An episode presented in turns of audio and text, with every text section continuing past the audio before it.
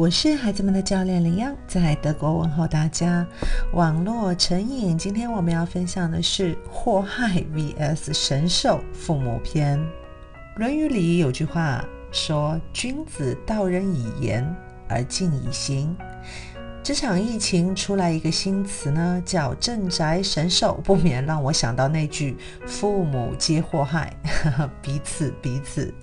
很多关于青少年心理健康的调查呢，都把时间锁定在二零零七年。比如，美国疾病控制与预防中心公布的报告显示呢，二零零七年到二零一七年，十到二十四岁美国人的自杀率飙升了百分之五十六，而中国青少年的自杀率呢，已经居世界第一，每年死亡人数近三十万人，还有两百五十万是未遂的。其中，十五到二十四岁的自杀人数占比是百分之二十六点六四，这是一组波浪人心酸和压抑的数据。而追溯到二零零七年，全球的第一台 iPhone 出现，当时的很多父母给自己呢买了智能手机，但是青少年大量使用智能手机却是在那之后的几年，全世界的社交媒体也因。智能手机普及才火了起来。中国的微信呢，也于二零一一年推出。这里呢，要分享我看到的一篇我觉得值得思考的文章。虽然不是最新写的，但是它给了我们父母这个角度更多的解读。作者呢是 Alexander Samuel。那下面呢，我想摘抄原文的部分跟大家来做分享。在二零零七年到二零一零年的几年间，当时网络的重大影响呢，不仅仅发生在青少年身上，其实主要发生在这些青少年的父母身上。邀请大家，如果能看到图表的话，可以在我们的公众号上面看到这张图表。网络现象崛起后呢，青少年的使用情况其实与老年人的增长速度类似，涨幅最快的是十八到二十九。三十到四十九这两个人群，在 iPhone 问世之前呢，只有百分之六的三十到四十九岁的人在使用，而到二零零九年达到了百分之四十四。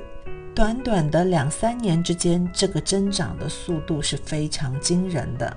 在一九七六年呢，有学者做了一个心理实验呢，将二十对的父母带入实验室，让父母呢花十分钟的时间和自己的孩子玩字谜的游戏。当父母分心的时候呢，观察者观察到父母的教育方式出现了一些变化。我们之前的分享也提到过，人的注意力是有限的这个事实啊。首先观察到的是，父母缩短了与孩子的互动时间，从原来的五点四分钟下降到了三点八分钟。其次呢，参与的质量也下降了，父母啊更唐突、更挑剔，刺激也减少了。实验者的结论为：父母注意力在任务之间迅速转移的时候啊，他积极的行为被认为是可牺牲的；当达到父母的负荷极限的时候，就会被限制。这时候的父母为了获得快速服从的方法，就会继续对孩子施加一些控制。这是一场孩子和 iPhone 之间的竞争，就是为了引起家长的注意。那我用我的话再来解读一下，也就是说，父母们刷朋友圈、玩游戏、看小说，所有的这些行为改变的背后，对于孩子来说带来的影响就是忽视、更少的耐心、更多的控制等。我们中很多人应该都有个共识啊，那就是，即便是我们心智成熟的成人，都无法很好控制自己放下这些电子产品。你了解自己每天的屏幕时间吗？但是我们却对孩子们的使用呢耿耿于怀，这是不是有点只许关州放火，不许百姓点灯的味道呢？一如既往，我还是要建议家长以身作则。如果我们自己都是一个天天捧着手机的人，那就难怪孩子们开始抱怨。